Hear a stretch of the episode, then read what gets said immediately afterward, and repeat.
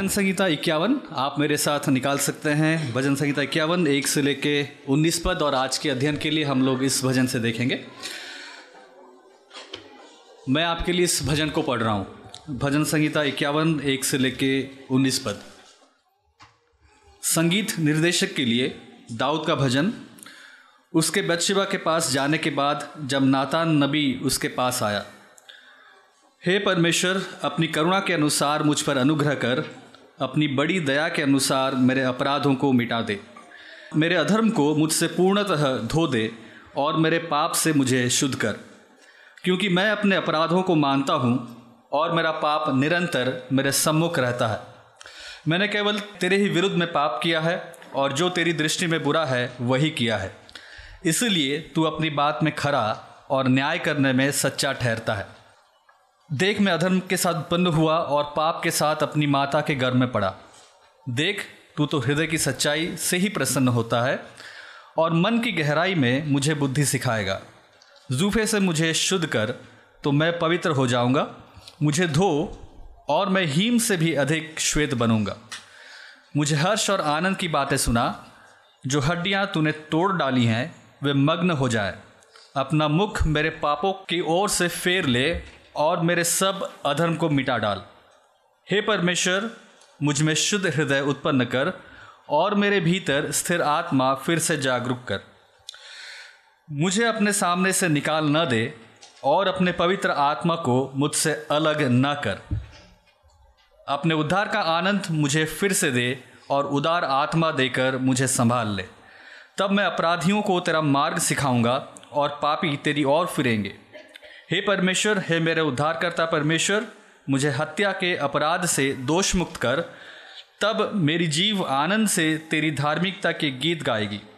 हे प्रभु, मेरे होठों को खोल दे कि मेरा मुँह तेरी स्तुति प्रशंसा करे। क्योंकि तू बलि से प्रसन्न नहीं होता, नहीं तो मैं उसे चढ़ाता। तू होम बलि से भी प्रसन्न नहीं होता।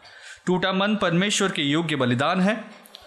हे परमेश्वर, तू टूटे और पिसे हुए हृदय को तुच्छ नहीं जानता। कृपया करके सियोन की भलाई कर और यरूशलेम की शहरपना को बना। तब तो धार्मिकता के बलिदान से आनंदित होगा, अर्थात होम बलि तथा स्वरांग पशु से होम बलि से और तेरी वेदी पर बछड़े बलि चढ़ाए जाएँगे।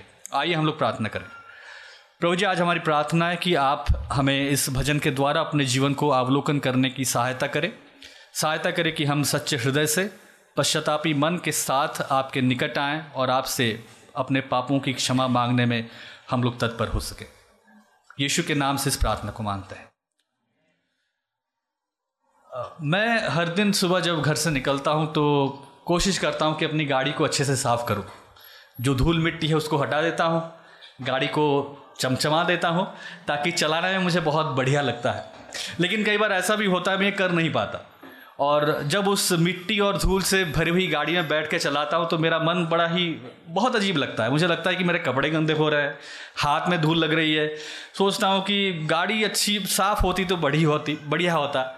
और दिन भर सोचता रहता हूँ, कब मौका मिलेगा गाड़ी को साफ़ करने का? इतनी धूल मिट्टी है, गंदी लग गई, गंदगी लग गई है, कीचड़ लगा है। कब मैं साफ़ करूँ, कब मैं साफ़ करूँ, कब मैं साफ़ करूँ?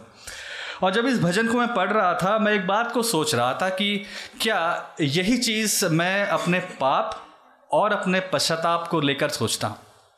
जब अपने जीवन में मैं पाप को देखता हूँ, क्या मैं तत्परता के साथ पश्चाताप के लिए आता हूँ? जैसा उस गाड़ी की गंदगी को देख के दिन भर में सोचता हूँ कि कब मैं साफ़ करूँ, कब मैं साफ़ करूँ, कब मैं साफ़ करूँ? गाड़ी बड़ी गंदी हो गई है, मेरा ड्रेस गंदा हो रहा है, हाथ में धूल लग रही है। क्या वही चीज़ मैं अपने पापों को लेके सोचता हूँ कि कब मैं परमेश्वर के पास जाऊँ, कितनी जल्दी मैं पश्चाताप करूँ। और जब मैं इन बातों को सोच रहा था, मैं पा रहा था कि मैं इन बातों में कम पाया जाता हूँ। और यही सच्चाई, ये कड़वी सच्चाई हम सबों के साथ है। हम सब इन बातों से संघर्ष करते हैं, जब हम अपने पाप और पश्चाताप की ओर देखते हैं। तो आइए आज की सुबह जब हम इस भजन का अवलोकन करें, इस भजन को पढ़ें, अध्ययन करें, अपने जीवन को हम लोग देखें, जांचें और सोचें कि क्या हमारे जीवन में पश्चाताप को लेके, पाप को लेके हम यही तत्परता को देखते हैं या नहीं? और इसलिए जो मुख्य एक बात इस भजन के द्वारा हम लोग सीखना चाहेंगे आज की सुबह, वो यह है कि करुणामय परमेश्वर पाप क्षमा करता है, इसलिए सच्चे पश्चाताप के साथ उसके पास आओ। करुणामयी परमेश्वर पाप क्षमा करता है, इसीलिए सच्चे पश्चाताप के साथ उसके पास आ करुणामय परमेश्वर पाप क्षमा करता है, इसलिए सच्चे पश्चाताप के साथ उसके पास आओ। और इस भजन को हम तीन भागों में देखेंगे। पहला भाग एक से लेके छः पद है। एक से लेके छः पद हमारा पहला भाग है। और इसमें हम लोग देखेंगे कि करुणामय परमेश्वर हमारे पापों को क्षमा करता है। करुणामय परमेश्वर हमारे पापों को क्षमा करता है। एक से लेके छः पद। दूसरा भाग सात से लेके बारह पद है।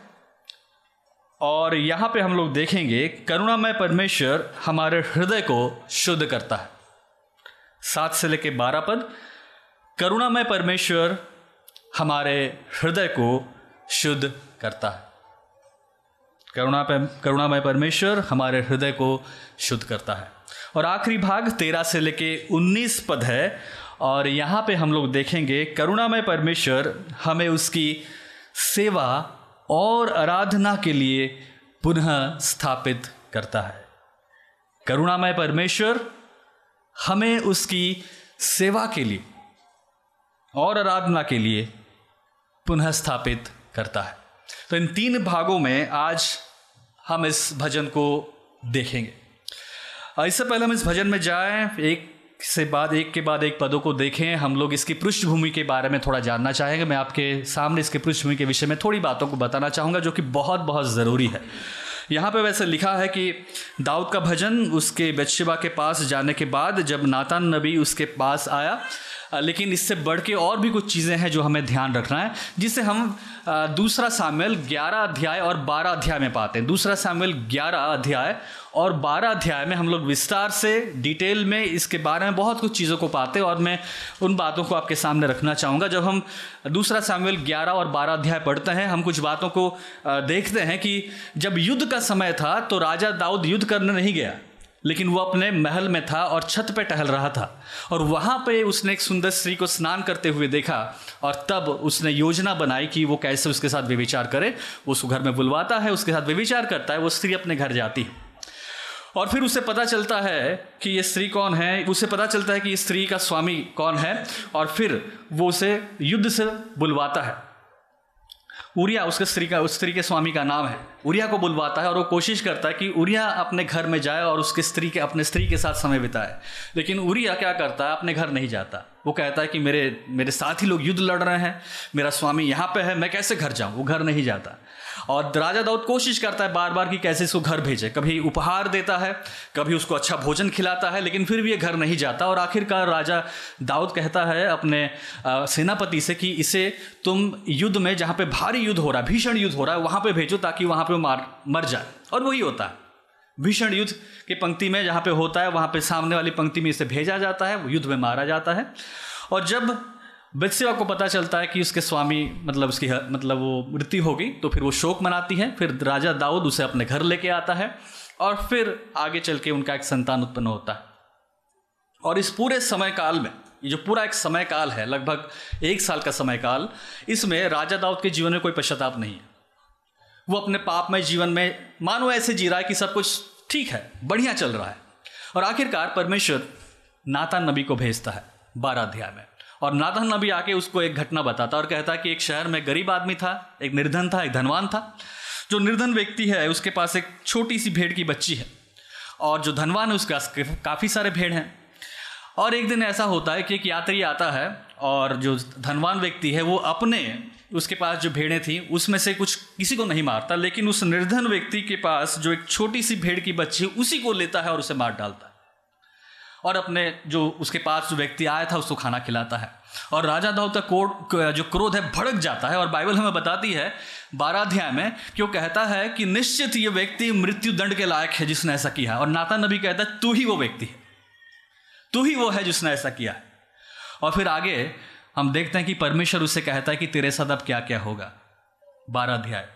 दस पद से आगे हम लोग जब पढ़ते हैं, हम पाते हैं वहाँ पे कि परमेश्वर कहता है कि अब तेरे परिवार में बुराई बनी रहेगी।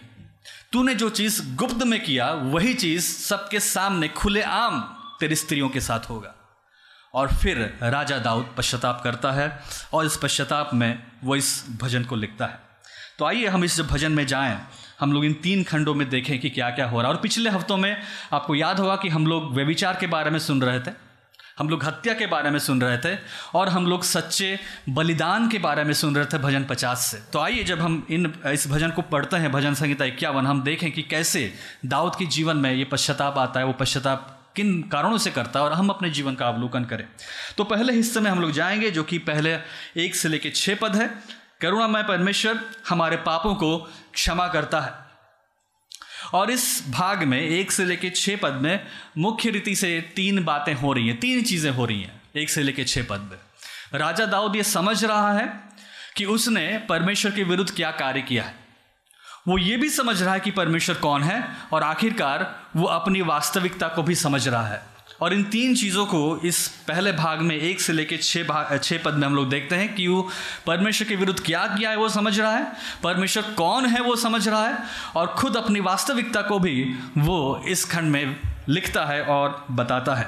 वो शुरू करता है प्रार्थना से और वो कहता है कि अपनी बड़ी अपनी करुणा के अनुसार मुझ पर अनुग्रह कर और बड़ी दया के अनुसार मुझ पर आ, मेरे अपराध को मिटा दे। वो परमेश्वर के पास प्रार्थना में आता है और प्रार्थना में वो सीधे बात तो घुमा फिरा नहीं रहा है। वो सीधे से आता है और कहता है कि परमेश्वर आप करुणामय हैं। वो कहता है कि आप द, बड़ी दया करने वाले परमेश्वर हैं।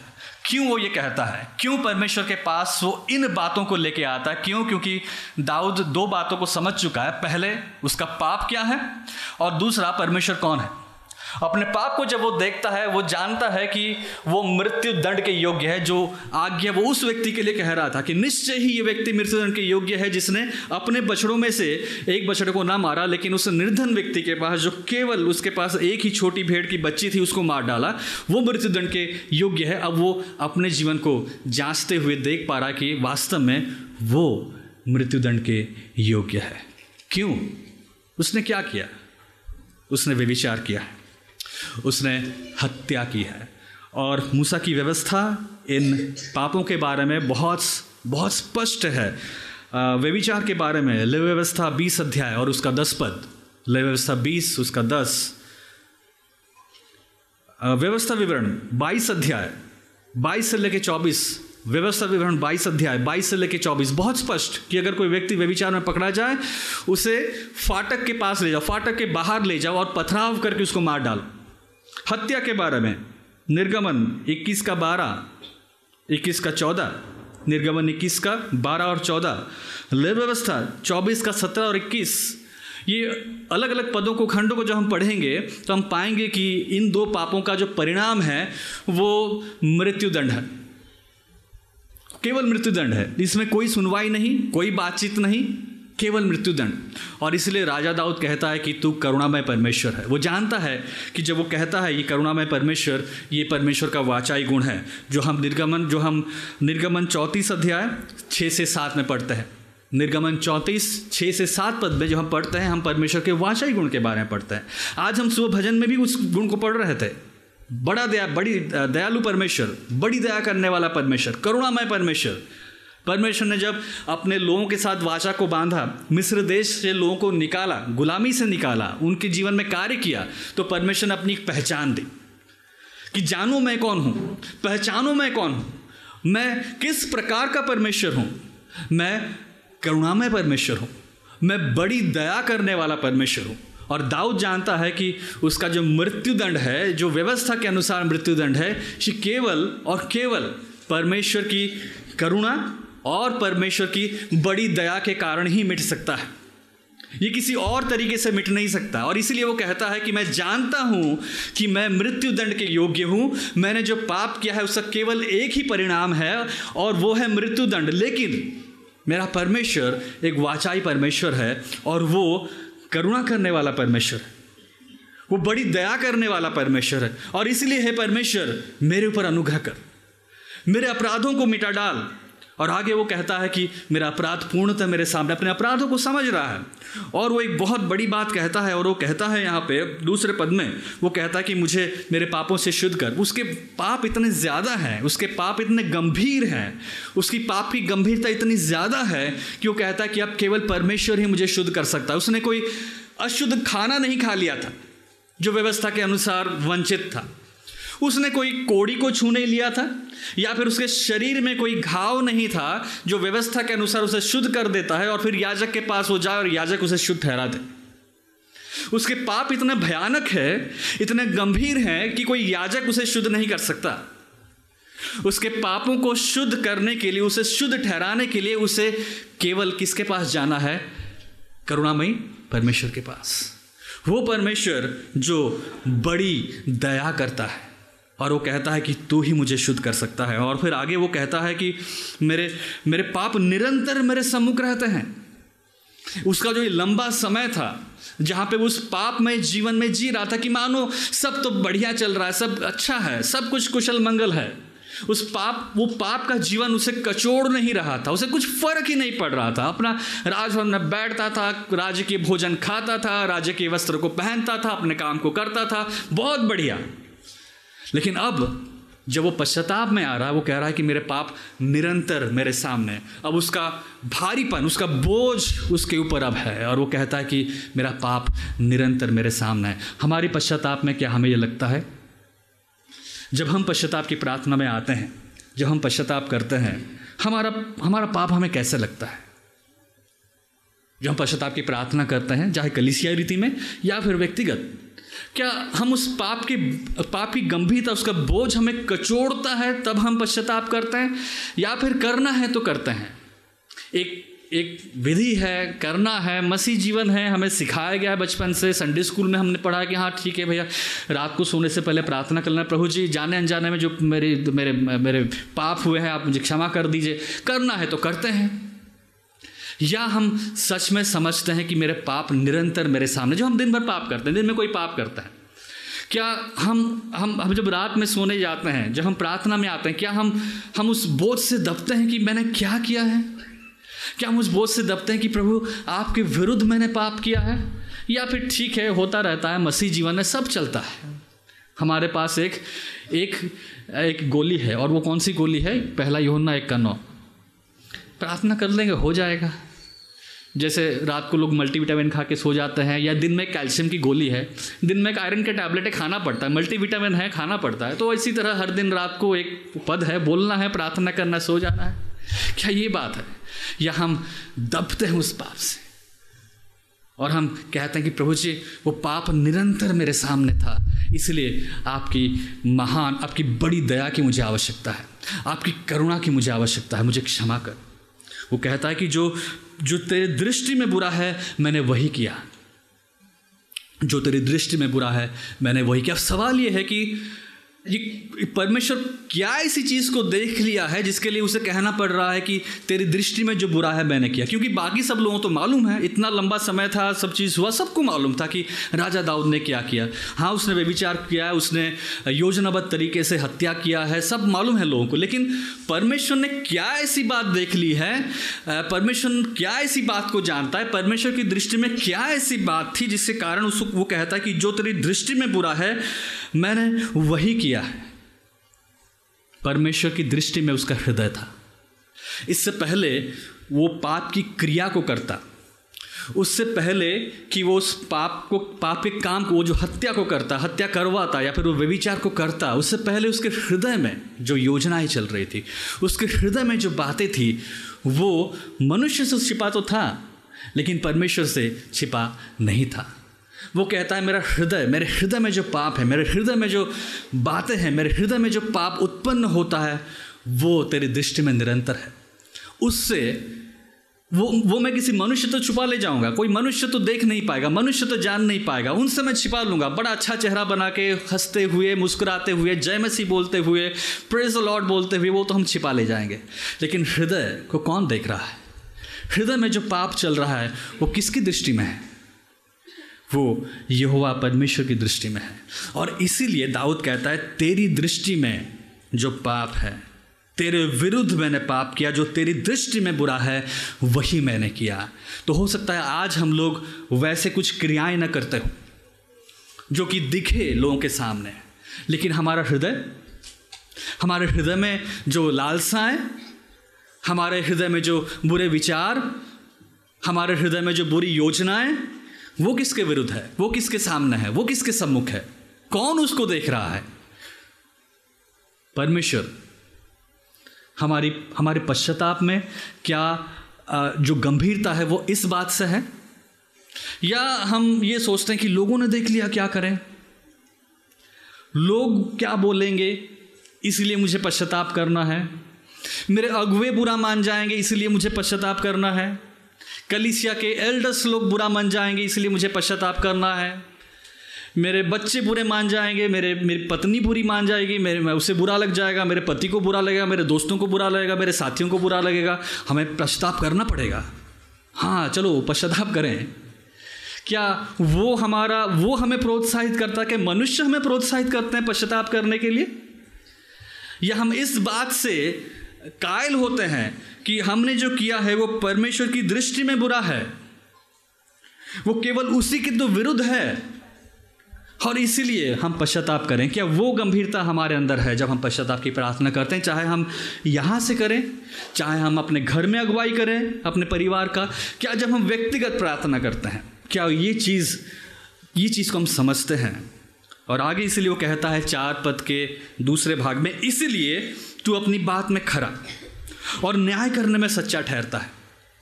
इसीलिए, और ध्यान देने वाली बात यह है, जो मैंने आपको पृष्ठ में बताया कि ये पश्चाताप कब हो रहा है, न केवल जब नाता नबीन उसे उसे बताया ये सब बात है लेकिन जब परमेश्वर उसे कहता है कि अब तेरे साथ क्या होने वाला है, और अगर आप पढ़ेंगे विस्तार में, बारह अध्याय में कि क्या होने वाला है, बहुत ही आ, मतलब जघन्य बातें हैं जो अब उसके साथ होने वाला है। उसके उसका परिवार तहस नहस होने वाला है। उसके परिवार में कोई सुख शांति नहीं रहने वाली है। जो चीज़ परमेश्वर कहता है गुप्त में हुआ है लोगों के सामने अब होगा।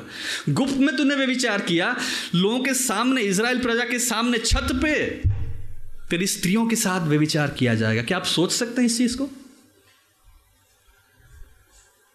दाऊद ये नहीं कह रहा है कि अब क्या करें। मैं पश्चाताप कर रहा हूँ कुछ एडजस्टमेंट किया जाए कुछ थोड़ा सा मतलब कम बेसी किया जाए। वो कहता है तेरे विरुद्ध ये पाप हुआ है तेरे दृष्टि में जो बुरा है मैंने वो किया है इसलिए तू अपनी बात में खरा और न्याय करने में सच्चा है। मैं केवल अगर देख सकता हूँ तो केवल तेरी बड़ी दया की ओर और, और तेरी करुणा को और देख सकता हूँ। मैं यहाँ पे बलवा नहीं करूँगा मैं यहाँ पे जोड़ने घटाने की बात नहीं करूँगा, मैं उन परिणामों का एडजस्टमेंट करने की बात नहीं करूँगा कि कैसे थोड़ा कम मेरे ऊपर ये दंड दिया जाए या मेरे ऊपर परिणाम कम आए। नहीं, क्योंकि ये पाप तेरे विरुद्ध है, तेरी दृष्टि में बुरा है। और सबसे बड़ी बात, और और एक बड़ी बात कि राजा दाऊद परमेश्वर का प्रतिनिधित्व तो ठीक तरीके से नहीं कर पाया।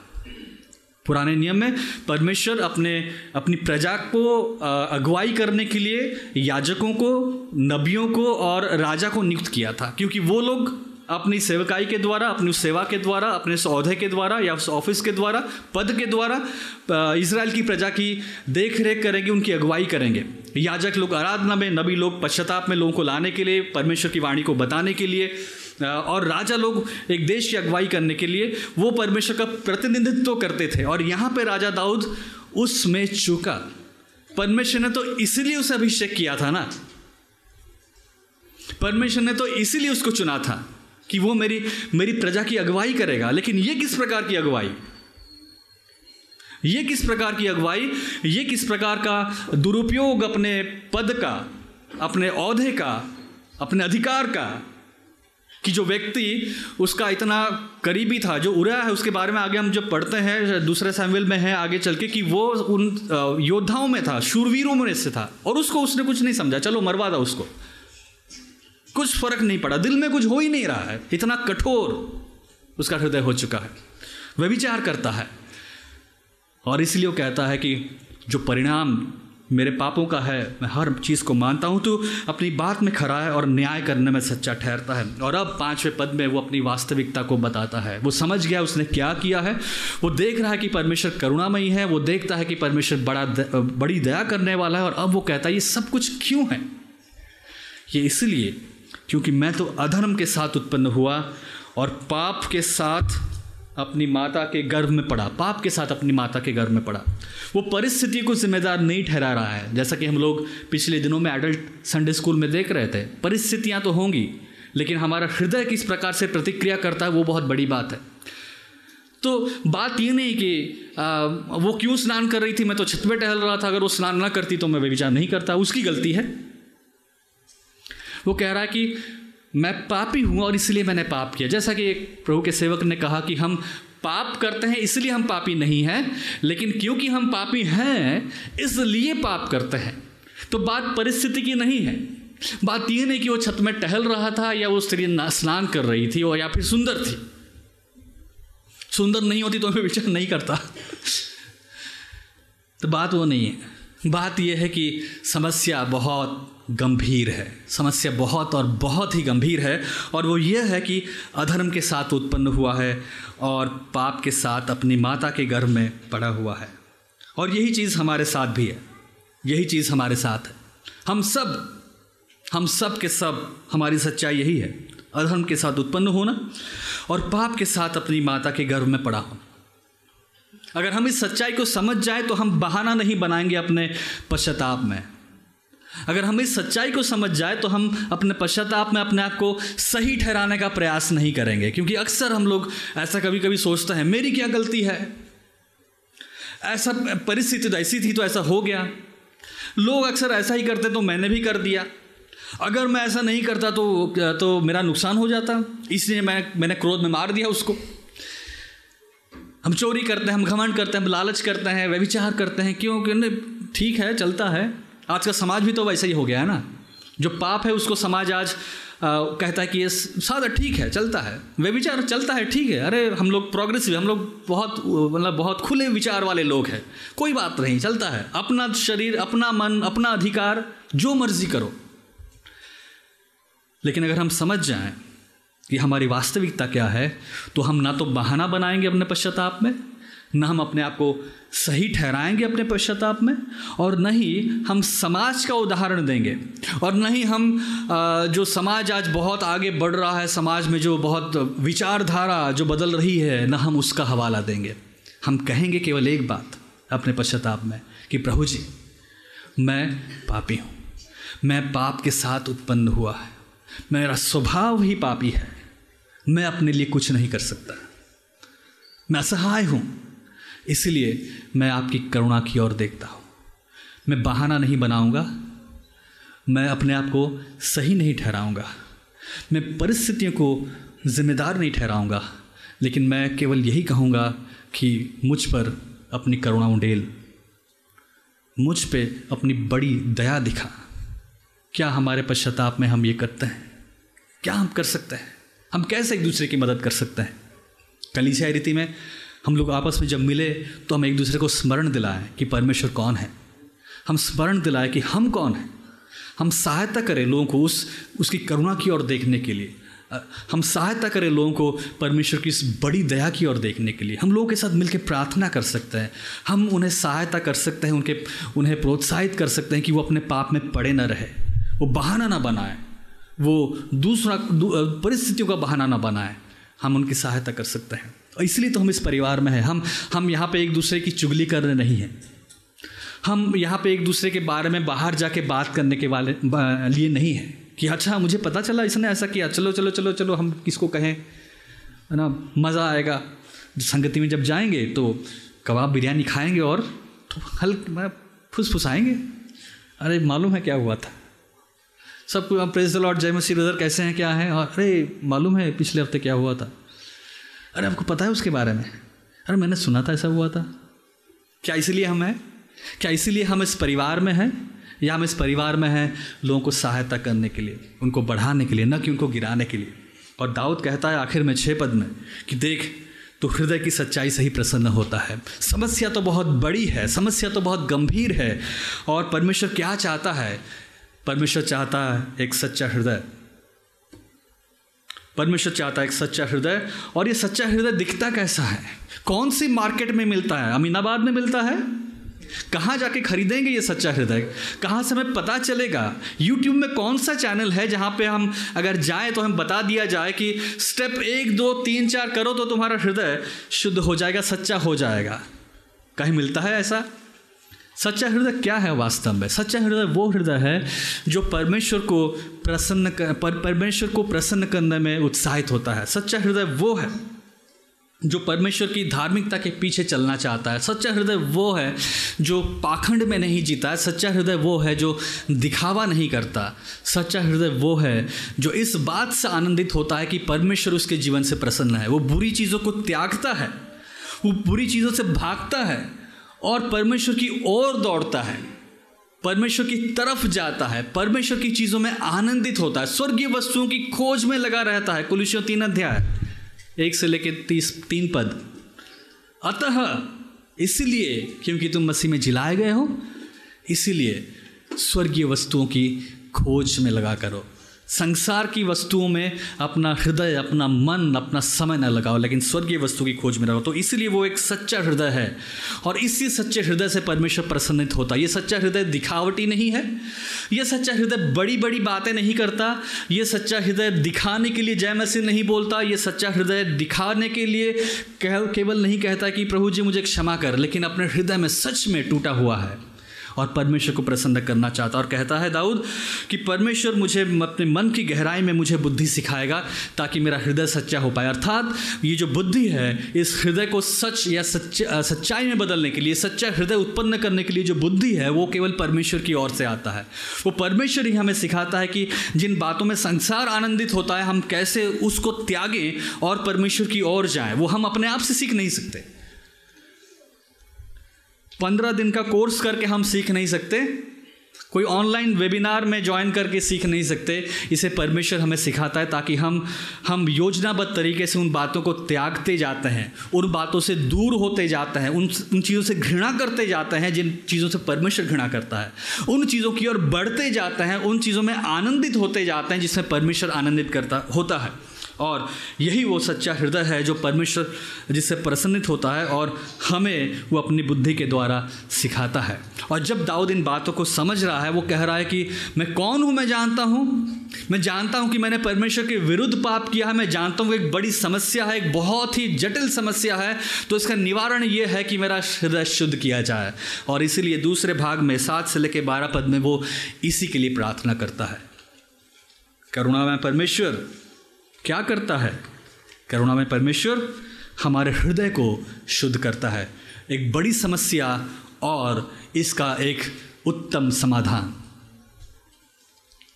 करुणा में परमेश्वर हमारे हृदय को शुद्ध करता है।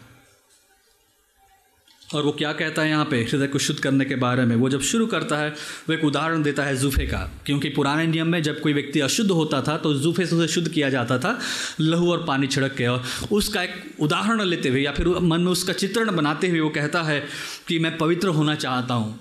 वो कहता है कि मैं शुद्ध होना चाहता हूँ। वो कहता है कि मैं हिम से भी अधिक श्वेत होना चाहता हूँ। वो शुद्ध होना चाहता है। वो जान रहा है कि यही तो उपाय है। दूसरा कोई उपाय है नहीं और ये परमेश्वर ही मेरे जीवन में कर सकता है मुझे शुद्ध कर सकता है मुझे हिम से श्वेत कर सकता है और अब ये, ये मेरी प्रार्थना है मेरी प्राथमिकता है। हमारे पश्चाताप में प्राथमिकता क्या है? हमारे पश्चाताप में मुख्य बात क्या है? हम जब खंड शुरू करते हैं हम लोग कई बार बोलते हैं ना आज हम भजन संहिता में क्या वन देख रहे हैं हमारा मुख्य चीज़ एक हम ये सीखना चाह रहे हैं। तो वैसे ही हमारे पश्चाताप में हमारा मुख्य बात क्या है? बहुत अच्छी प्रार्थना, बहुत बढ़िया प्रार्थना, बहुत बढ़िया सटीक शब्दों के द्वारा पश्चाताप की प्रार्थना, खंड के अनुसार पश्चाताप की प्रार्थना ताकि लोग हमें कहें, वाह ब्रदर क्या आपने प्रार्थना किया? हम सच में, आप बहुत अच्छा प्रार्थना करते हैं। क्या ये हमारा उद्देश्य है? ये ज़रूरी है। मैं ये नहीं कह रहा हूँ कि ऐसे ही आके हम प्रार्थना कर दें। ज़रूरी हम तैयारी के साथ आएँ, खंड के अनुसार प्रार्थना करें, सही प्रार्थना करें, लेकिन मैं प्राथमिक उद्देश्य की बात कर रहा हूँ कि जिस प्रकार यहाँ पे हम देख रहे हैं, इसका मुख्य उद्देश्य यह है कि वो शुद्ध किया जाए, क्योंकि समस्या गंभीर है। ये समस्या जो गंभीर है, जो हृदय की समस्या, जो एक बड़ी गंभीर समस्या है, ये केवल बहुत प्रभावशाली शब्दों से प्रार्थना करने के द्वारा मिट नहीं जाने वाला है। ये खंड के अनुसार प्रार्थना कर देंगे तो मिट जाएगा, ऐसा नहीं है। इस समस्या का समाधान ये है कि हृदय शुद्ध किया जाए। और इस हृदय को केवल परमेश्वर शुद्ध कर सकते हैं, और इसलिए वो कहता है कि तू ही मुझे शुद्ध कर, मैं किसी याजक के पास नहीं जा सकता। मैं किसी महायाजक के पास नहीं जा सकता और न जाऊँगा, क्योंकि वो मुझे शुद्ध नहीं कर सकते। एक नया हृदय दे नहीं सकते, आप ही दे सकते हैं। लेकिन आज जब हम पश्चाताप की प्रार्थना करते हैं हम आनंदित होते हैं क्योंकि आज हम किसी आ, किसी याजक के पास नहीं जा रहे या फिर हम आज किसी जूफे से शुद्ध किए जाने की बात नहीं कर रहे। हम आज देख रहे हैं यीशु मसीह की ओर जिसका लहू एक बार वो बहाया गया।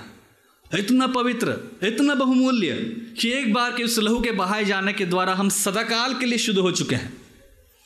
एक बार का बलिदान जो कि सिद्ध था, संपूर्ण था और वो हमें सदाकाल के लिए शुद्ध करता। कितनी अद्भुत बात है।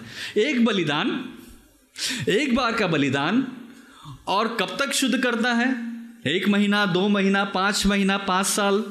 फिक्स डिपॉजिट पाँच साल वाला नहीं है। एक पैसा डाल दिया फिक्स डिपॉजिट ऐसा नहीं है। सदाकाल के लिए शुद्ध करता है। क्या हम अपने हमारे पश्चाताप में इस बात के लिए लालायित होते हैं? हम सोचते हैं कि कितना अद्भुत बलिदान है कितना उत्तम बलिदान है। और उस उस लहू के द्वारा हम शुद्ध किए गए। आओ हम पश्चाताप करें। आओ हम कैसे अप, अपने पापों के लिए इस इस इस याजक के पास जाएँ इस उत्तम याजक के पास जाएँ जिसका लहू सदाकाल के लिए हमें शुद्ध करता है। या हम सोचते हैं कि अरे चलता है कोई बात नहीं। कर लेंगे। समय बहुत काम है। ऑफ़िस में बहुत काम दिया गया समय नहीं, कल कर लूँगा। मर जाएँगे, रात को तो क्या होगा? पता चला रास्ते में एक्सीडेंट हो गया, क्या होगा? तो हम अपने पश्चातापी जीवन को हल्के में ना लें। कई बार हम लोग सोचते हैं ना कि ठीक है, कर लेंगे कर लेंगे कर लेंगे। जैसा मैं दिन भर सोचता था, अरे, कब साफ़ करूँगा, कब साफ़ करूँगा, लेकिन पाप को लेके ऐसा नहीं है, पश्चाताप को लेके ऐसा नहीं है। बहुत गंभीर बात है। क्या पता सर, इसके बाद आपका क्या होने वाला है? घर तक पहुँचेंगे नहीं आप। हमें नहीं मालूम अपने जीवन के बारे में। तो हम इस पश्चाताप को हल्के में ना ले। एक एक उत्तम महायाजक, जिसका एक बार का बलिदान हमारे हर एक पापों को शुद्ध करता है, अगर हम उसके पास तत्परता के साथ नहीं जा रहे हैं अपने पापों का अंगीकार करने के लिए, पश्चाताप करने के लिए तो हम पे हाय। किसी याजक के पास हम नहीं जा रहे हैं।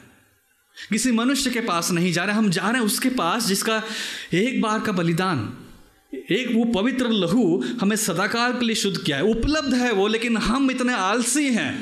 काम इतना ज़्यादा है, प्रेशर इतना है काम का, इतनी पढ़ाई है। समय नहीं है, देख लिया जाएगा। कल देख लेंगे। मर जाएँगे तो क्या होगा? इसलिए मैं आपसे अनुरोध करूँगा कि आप पश्चाताप को हल्के में ना लें। अगर आपसे पाप होता है मुझसे पाप हो रहा है तो चाहे आप चाहे मैं चाहे हम लोग हम लोग इसको हल्के में ना लें। हम उस महायाजक के पास जाएँ जिसका लहू हमारे हर एक अशुद्धता को दूर करता है। वो आगे कहता है कि मेरी हड्डियाँ तूने तोड़ डाली है और मैं एक एक गी एक, मैं कुछ सुनना चाहता हूँ मैं हर्ष और आनंद की बात को सुनना चाहता हूँ तभी मैं मग्न होऊँगा। मेरी हड्डियाँ मेरी हड्डियाँ टूट गई हैं। एक एक बोझ है, एक दर्द है, एक पीड़ा है, एक तड़प है। और वो कहता है, ये केवल एक चीज़ से दूर होगा। हर्ष और आनंद की बातें मुझे सुना। मैं सुनना चाहता हूँ कि तूने मुझे क्षमा किया है। मैं सुनना चाहता हूँ कि मेरे अपराध मिट गए हैं। मैं सुनना चाहता हूँ कि तूने मेरे पश्चाताप को ग्रहण कर लिया है और यही मेरे लिए आनंद और मगन की बात है। ये मेरे लिए आनंद और मगन की बात है। आज हमारे लिए आनंद की, मगन की बात क्या है, हम सोच सकते हैं। अपना मुख मेरे पाप की ओर से फेर ले और अब वो मुख को फेरने की बात करता हूँ। कह रहा है, मेरा मुख फेर ले। अपना मुख सॉरी अपना मुख फेर ले। अपना मुख मेरे पापों की ओर से फेर ले। जब छोटे बच्चे होते हैं, घर में जब बदमाशी करते हैं, उनको लगता है कोई उनको नहीं देख रहा है। लेकिन माँ बाप पीछे से देख रहे हैं तो जब उनकी नज़र पड़ती है, एकदम से उनका मुँह नीचे हो जाता है। वो वो साहस नहीं कर पाते अपनी माँ बाप की मुख की ओर देखने के लिए। डर जाते हैं कि छिपने लगते हैं, छिपाने लगते हैं मुँह को, यहाँ घूम, ऐसा घूम जाएँगे, या फिर सर नीचे कर लेंगे। भयभीत से डर जाते हैं कि अब क्या होगा? इसे ना मैंने, मेरे पापा मम्मी देख रहे हैं मुझे मारेंगे, क्या करेंगे? डर के मारे नहीं देखते हैं। और दाऊद कहता है कि मैं तेरे मुख को देखना नहीं चाहता, क्योंकि मेरे पाप इतने भयानक है, इतने गंभीर है, इतने बड़े हैं कि तेरा मुख फेर ले मेरी ओर से। मैं तेरे मुख को देख नहीं सकता। मैं, मेरे अंदर साहस नहीं है। मेरे अंदर साहस नहीं है तेरी ओर देखने के लिए कि तेरे मुख को मैं देख पाऊँ। एक चित्रात्मक रूप से ये समझाने का प्रयास किया जा रहा है और वो कहता है कि मैं देख नहीं सकता। मेरे पाप इतने गंभीर हैं तेरा मुख फेर ले, क्योंकि मेरे अंदर साहस नहीं है। क्या हम बोल लेकिन बहुत साहसी है ना? हम लोग बहुत साहसी हैं। मतलब ऐसे शेर के समान चलते हैं, बब्बर शेर। मतलब जीवन में पाप भरा पड़ा है कूट कूट के भरा है। हृदय इतना, हृदय में इतनी बुरी बात है, इतनी गलत गलत चीज़ें हैं। लेकिन हम लोग चलते हैं कि मानो हम लोग राजा हैं। न डर, न भय, न कोई विलाप, कुछ नहीं। हम लोग अपने जीवन के राजा हैं, हम झुकेंगे नहीं। समझ गए होंगे आप लोग? लेकिन अगर आप और मैं नहीं झुकेंगे तो इसका परिणाम बहुत गंभीर है। बहुत गंभीर परिणाम है। झुकना पड़ेगा। संसार आपको सिखाएगा, मत झुको। संसार कहेगा कि, आनंद लो, मज़े करो। कल किसने देखा है? ज़िंदगी ना ज़िंदगी एक ही बार ही तो मिलती है। तो जो मौज है, जो आनंद है, इसी जीवन में है। लेकिन हमें अपने पापों के पश्चाताप के लिए झुकना पड़ेगा। भयभीत होना पड़ेगा। डरना होगा। जैसे दाऊद डरा हुआ है और कहता है कि मैं तेरे मुख की ओर देख नहीं सकता। लेकिन हमारी प्रार्थनाओं में अक्सर ऐसा नहीं होता। ऐसा लगता है कि मतलब यीशु मसीह अनुग्रहकारी है, परमेश्वर प्रभु जी अनुग्रहकारी है, वो हमारे बड़े भाई हैं, वो हमारे उत्तम मित्र हैं, सब कुछ है। लेकिन वो मित्रता इतनी भी ज़्यादा नहीं है कि उसे डरने की ज़रूरत अब हमें ना लगे। उसका अनुग्रह इतना भी ज़्यादा हम ना लें मतलब उसके अनुग्रह को इतना ही हम हल्के में ना लेके हम डरना भूल जाएँ। दाऊद कहता है कि, फेर ले तेरा मुख, मैं देख नहीं सकता तेरी ओर। प्रभु हमें सहायता करे कि हम अपने पश्चाताप में इस भय को और डर को लेके आ सकें। और वो कहता है कि, शुद्ध हृदय मुझे उत्पन्न, मेरे अंदर उत्पन्न कर। वो कहता है कि, मेरे अंदर स्थिर आत्मा जागरूक ये सब बातें करता है। क्यों एक वो वो क्यों आत्मा को जागरूक करने की बात करता है? वो क्यों कहता है कि उसे एक शुद्ध हृदय चाहिए? वो क्यों कहता है कि अपनी आत्मा को मुझसे, अपनी पवित्र आत्मा को मुझसे अलग न कर? क्यों वो कहता है कि उद्धार का आनंद मुझे फिर से दे? क्योंकि पुराने नियम में ये आत्मा का होना, पवित्र आत्मा का ऊपर होना या पवित्र आत्मा का किसी के ऊपर होना, विशेष रूप से याजक की बात कर राजा की बात कर यहाँ पर राजा दाऊद की बात कर यह दर्शाता है कि वो उसको परमेश्वर स्वीकृति दे रहा है कि ये मेरा जन है जो मेरे लोगों की अगुवाई करेगा। पवित्र आत्मा का ऊपर होना पवित्र का उन पवित्र आत्मा का उनके अंदर होना, पवित्र आत्मा की अगुवाई में काम करना या पवित्र आत्मा की सामर्थ्य में काम करना, जब भी हम पुराने नियम में देखते हैं, ये दिखाता है कि परमेश्वर ने इस परमेश्वर इस बात को स्वीकृति दे रहा है कि हाँ राजा दाऊद मेरा चुना हुआ प्रतिनिधित्व है। ये मेरे लोगों को मेरे बारे में सिखाएगा, ये मेरे लोगों की अगुवाई करेगा, ये मेरे लोगों को एक राजा के रूप में उनकी अगुवाई करेगा। और पवित्र आत्मा का न होना दर्शाता कि परमेश्वर ने उसे त्याग दिया है। और वो कहता है कि मुझे मत त्याग। पवित्र आत्मा को मुझसे अलग न कर। मैं नहीं चाहता कि मैं तेरे द्वारा त्यागा जाऊँ। जिस कार्य के लिए तूने मुझे चुना है, उसको मैं पूरा करना चाहता हूँ। और इसलिए क्योंकि राजा सौल के साथ यही हुआ था। परमेश्वर ने अपनी आत्मा को हटा लिया, अर्थात उसको रिजेक्ट कर लिया, उसको उसको स्वीकृति नहीं दिया, उसको हटा दिया। और और यहाँ पे राजा दाऊद कहता है कि मैं ऐसा मैं ऐसा उन्हें नहीं दूँगा। मैं ऐसा नहीं चाहता कि मेरे साथ ऐसा हो। मैं ऐसा नहीं चाहता कि तेरी आत्मा को तू मुझसे हटा दे। मैं चाहता हूँ कि तू मुझे अपनी पवित्र आत्मा दोबारा दे। तू मुझे, वो पवित्र आत्मा से मुझे अलग न कर। और फिर वो कहता है कि वो आनंद से मुझे भर। क्यों आनंद चला गया? क्या ऐसी बात हो गई थी कि आनंद चली गई?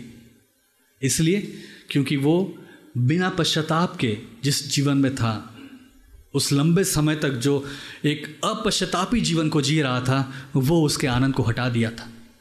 उसकी संगति में एक रुकावट आ गई थी।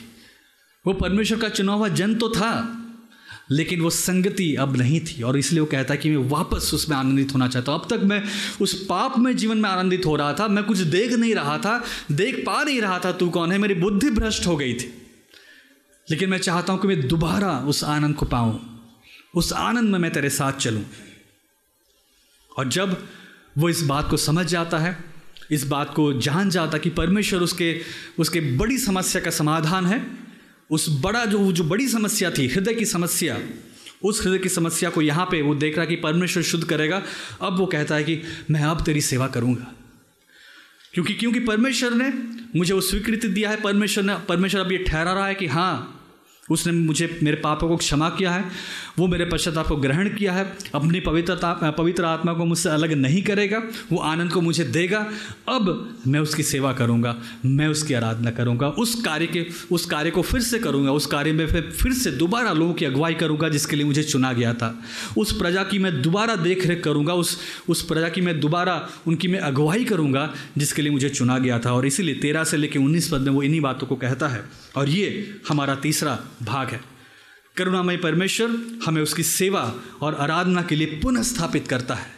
क्योंकि अब हृदय की समस्या को परमेश्वर दूर कर रहा है, उस हृदय को शुद्ध कर रहा है, पवित्र आत्मा को उसे अलग नहीं कर रहा है, आनंद को दोबारा दे रहा है और इसीलिए उसे पुनः स्थापित कर रहा है। और अब वो दोबारा परमेश्वर के उसी कार्य को करने के लिए आनंदित है। वो कहता है कि मैं अपराधियों को तेरा मार सिखाऊँगा, पापी तेरी और फिरेंगे। मैंने जो पाया, वो मैं दूसरों को बताऊँगा। मैं जाके दोषारोपण नहीं करूँगा। मैं जाके कुड़कुड़ाऊँगा, मैं जाके लोगों के बारे में बुरा बात नहीं कहूँगा, लेकिन मैं उनको बताऊँगा कि, मन फिराओ, आओ और देखो, जिस करुणा में परमेश्वर को मैंने जाना, जो बड़ी दया परमेश्वर, बड़ी दया करने वाला परमेश्वर से दया मैंने प्राप्त की, तुम भी पाओ, आओ, मन फिराओ। वो गीतों को गाना चाहता है। वो कहता है कि मैं आ, मैं धार्मिकता के गीतों को गाऊँगा। वो कहता है मेरे अपराध जब दोषमुक्त हो गए परमेश्वर ने मुझे दोषमुक्त कर दिया है और अब मैं उसके धार्मिकता के गीतों को गाऊँगा। धार्मिकता के गीत या अर्थात परमेश्वर जो सही में सही गलत में गलत ये परमेश्वर ये परमेश्वर गड़बड़ी नहीं करता। ये परमेश्वर दिखावा नहीं करता, पक्षपात नहीं करता, सही को सही ठहराता है, गलत को गलत ठहराता है। उस धर्मी परमेश्वर की धार्मिकता के गीतों को मैं गाऊँगा, मैं कहूँगा लोगों को कि आओ इस परमेश्वर के पास, मैं बताऊँगा लोगों को कि आओ, इस परमेश्वर के पास आओ। सही को सही ठहराने वाला, गलत को गलत ठहराने वाला, मैं अपनी बात नहीं करूँगा, मैं अपनी वाहवाही नहीं करूँगा, मैं अपना गुणगान नहीं करूँगा कि मैं धर्मी राजा हूँ। मैं कितना बढ़िया राजा हूँ। पश्चाताप, क्षमा प्राप्त करके मैं घमंड से नहीं फूलूँगा। कई बार हमारे साथ ऐसा होता है। हम अपने, हम पश्चाताप पाते हैं, लेकिन वो हमको नम्र नहीं करता। उल्टा हम और घमंडी हो जाते हैं। बहुत बड़ी समस्या है हम लोगों के साथ। पश्चाताप कर भी लेते हैं, क्षमा प्राप्त भी कर लेते हैं, लेकिन उल्टा घमंड से भर के लोगों को गिराने लगते हैं। अपनी वाहवाही करने लगते हैं, अपनी बढ़ाई करने लगते हैं। लोगों के साथ हम, लोगों को करुणा की दृष्टि से नहीं देख पाते, दया की दृष्टि से नहीं देख पाते। दाऊद कहता है कि मैं धार्मिकता के गीतों को गाऊँगा, तेरे गुणों के बारे में बताऊँगा। और फिर वो कहता है कि एक सच्चा हृदय, एक टूटा हुआ मन क्या है? एक टूटा हुआ मन, टूटा हुआ बलिदान की बात वो करता है, आगे चल के। और कहता है कि मैं टूटे मन से परमेश्वर के सामने एक योग्य बलिदान की बात वो करता है। परमेश्वर के सामने एक योग्य बलिदान। अयोग्य बलिदान नहीं, केवल बैल बकरी का बलिदान नहीं, केवल जानवरों का बलिदान नहीं, वो टूटे हुए बलिदान की बात करता है। क्योंकि परमेश्वर उसी से प्रसन्नित होता है। वो परमेश्वर को वो देना चाहता है जिससे परमेश्वर प्रसन्नित होता है। आप और मैं क्या देंगे परमेश्वर को? हम क्या देंगे? हम क्या लेके आएँगे अपने पश्चाताप में? हम क्या देंगे परमेश्वर को पश्चाताप में? जो सबसे उत्तम बात हम लोग दे सकते हैं, वो एक टूटे हृदय का बलिदान। एक टूटा हृदय, जो संपूर्ण रीति से परमेश्वर के ऊपर निर्भर है, जो संपूर्ण रीति से परमेश्वर की ओर देख रहा है, जो संपूर्ण रीति से समझ गया कि वो असहाय है, जो संपूर्ण रीति से समझ गया कि वो अपने लिए कुछ नहीं कर सकता, और उस टूटे हृदय के साथ परमेश्वर के सामने अपने आप को एक बलिदान के रूप में लेके आता है और कहता है कि मैं असहाय हूँ परमेश्वर। प्रभु जी मैं असहाय हूँ। मैं अपने लिए कुछ नहीं कर सकता। मेरे ऊपर दया कीजिए। मेरे ऊपर अनुग्रह कीजिए। मैं अपना हक मांगने के लिए नहीं आया हूँ। आपको दया दिखानी ही पड़ेगी। कैसे नहीं दिखाएँगे आप? मैंने तो गोलियात को हरा दिया था, तब तो इसराइल संकट में था, कोई लड़ नहीं पा रहा था। आपका वो चुना हुआ वो राजा, वो साउल, वो कुछ नहीं कर पा रहा था। मैं ही तो गया था ना, एक पत्थर लेके और एक गोफन लेके। मैंने दस हज़ारों को मैं उसने हज़ार मारा तो मैंने दस हज़ार मारा। आपको क्षमा करना ही पड़ेगा, कैसे नहीं करेंगे आप? कई बार हमारे पश्चाताप की प्रार्थना, कई बार जो लोगों की प्रार्थना को आप सुनेंगे, ध्यान, अपनी प्रार्थना को जब देखेंगे तो कई बार लगता है हम, जैसे मानो परमेश्वर का गला पकड़ के ना, वो कॉलर पकड़ के मतलब बोल रहे हैं, दीजिए, कैसे नहीं देंगे? आप देना पड़ेगा, क्यों नहीं देंगे? मतलब अपना हक जताते हैं, कैसे नहीं देगा परमेश्वर हमको? दाऊद कहता है कि मैं तो किसी भी योग्य नहीं। मैं किसी लायक नहीं। केवल एक टूटा हुआ मन मेरे पास है और एक पश्चता पर हृदय है। और प्रभु जी, आप इसी को ग्रहण कीजिए। और फिर वो कहता है यरूशलेम के बारे में। चिंतित है और सोचता है कि मैंने जो पाप किया, मैंने जो अपराध किया, प्रभु जी, उसका दंड इस शहर पे मत दे। क्योंकि ये तेरा चुना हुआ जगह है। इसको तूने ठहराया है, क्योंकि यहाँ पे तू योग्य बलिदान को प्राप्त करना चाह, योग्य बलिदान को चाहता है कि लोग आए और यहाँ पे तुझे प्रसन्न करने के लिए यहाँ पे बलि चढ़ाएँ। आनंदित होकर लोग तेरी आराधना करने हैं लेकिन मेरे पाप के कारण तो इस शहर के ऊपर अपनी अपनी दया दृष्टि को ना हटा। कृपया करके सियोन की भलाई कर। मेरे पाप के कारण इस शहर को बर्बाद मत कर, नाश न कर, अपना दया दृष्टि इसके ऊपर से ना हटा। क्योंकि यही तो वो जगह है, तूने ठहराया, आपने ठहराया, आपने इस जगह को ठहराया कि यहाँ पे लोग आके होम बलि चढ़ाएँ। सर्वांग पशु के होम बलि में वो चढ़ाएँ वहाँ पे, बछड़े बलि चढ़ाएँ। क्योंकि इसी से तू प्रसन्न होगा। यहाँ पे एक सच्चे हृदय के साथ बलि चढ़ाने की बात हो रही है। यहाँ पे दिखावे वाली बलि नहीं है। बात, मुख्य बात यह है कि यहाँ पे वो जगह, जो जगह परमेश्वर ने नियुक्त किया है, यरूशलेम, सियोन मंदिर, जहाँ पे लोग आते हैं, परमेश्वर के साथ संगति करते हैं, अपने होम बलियों को चढ़ाते हैं, वहाँ ये हो। और वो कहता है कि तेरी दृष्टि इसके ऊपर बनी रहे, तेरी दया इसके ऊपर बनी रहे। तो दाऊद की प्रार्थना हमें सिखाती है, दिखाती है। कि किस प्रकार वो एक पश्चातापी हृदय के साथ परमेश्वर के पास आया। हाँ वो एक राजा था, लेकिन कई मायनों में वो कम पाया गया। लेकिन आज हम एक उत्तम राजा की ओर देखते हैं, एक महान राजा की ओर देखते हैं, और जो लगभग 2000 साल पहले संसार में आया, आपके लिए और मेरे लिए मारा गया, गाढ़ा गया, तीसरे दिन जी उठा, पिता के दाहिने हाथ जा बैठा, और एक दिन वो आने वाला है। वो एक बेहतर राजा है। क्यों? क्योंकि उसने कोई पाप नहीं किया। इस राजा ने तो पाप किया, लेकिन यीशु मसीह जो हमारा उत्तम राजा है, वो पाप रहित था। एक भी पाप निष्कलंक निष्कलंक, शुद्ध। दाऊद राजा अपने पाप को छुपा रहा था। यीशु मसीह के पास ऐसी कोई पाप थी ही नहीं जिसे वो छुपाए राजा दाऊद ने अपने अधिकारियों का दुरुपयोग, अपने अधिकार का दुरुपयोग किया, अपनी वासना को पूरी करने के लिए। अपने पाप को करने के लिए, लेकिन यीशु मसीह ने अपने अधिकार का कभी भी दुरुपयोग नहीं किया। इसलिए वो हमारा महान राजा है। आज हम अपनी आँखें उस महान राजा की ओर उठा के देख सकते हैं। हमारी दुर्बलताओं के साथ उस, हम वो वो सहानुभूति रखता है। क्यों? क्योंकि हमारी तरह वो हर एक परिस्थिति में परखा गया। इब्रानी उसका चार अध्याय और पंद्रह पद। हर बातों में वो हमारी तरह परखा गया लेकिन वो पाप रहित पाया गया। और इसलिए वो हमें आश्वासन देता है वो हमें सिखाता है हमें सिख, हम उसकी ओर आज देख सकते हैं अपने पाप के संघर्ष में। तो मेरा अनुरोध आपसे यही होगा कि अब भागिए नहीं अपने पाप को छुपाइए नहीं क्योंकि ये उत्तम राजा जो उपलब्ध है इस उत्तम राजा की ओर हम लोग देख सकते हैं। क्योंकि वो हमारे हर एक अपराधों को क्षमा किया है, वो हमें हर एक अपराध से शुद्ध कर सकता है, हमें एक नया हृदय दे सकता है। और सबसे बड़ी बात, वो हमारी तरह परखा गया हर एक बातों में। ऐसा नहीं था कि वो परखा नहीं गया। आपकी तरह, मेरी तरह, अपने मनुष्यत्व में हर बात में परखा गया, लेकिन फिर भी निष्पाप रहा, और इसीलिए वो हमारा सहायक आज है। क्यों ना हम उसकी ओर देखें, उस उत्तम राजा की ओर देखें। तो मेरा अनुरोध, मेरा आग्रह आपसे होगा कि आप और हम हम लोग मिलके उसकी ओर देखते जाएँ।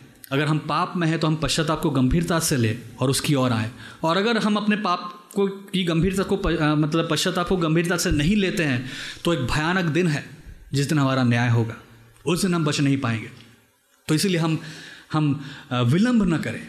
हम लोग इन बातों को हल्के में ना लें, लेकिन उसकी ओर देखें। आइए प्रार्थना करें। प्रभु जी, हम धन्यवाद देते हैं कि आप हमारे हृदय को शुद्ध करते हैं। हम धन्यवाद देते हैं कि आप हमारे, हम, हमारे अंदर एक नया हृदय उत्पन्न करते हैं। आप हमें सहायता करें कि हम अपनी पश्चाताप में दिखावटी ना हो, हम अपने पश्चाताप में हल्के ना बन जाएँ, अपने पश्चाताप को हम लोग हल्के में ना लें, लेकिन गंभीरतापूर्वक उसकी आवश्यकता को समझते हुए आपके पास पश्चाताप में आए। हमारी सहायता करें।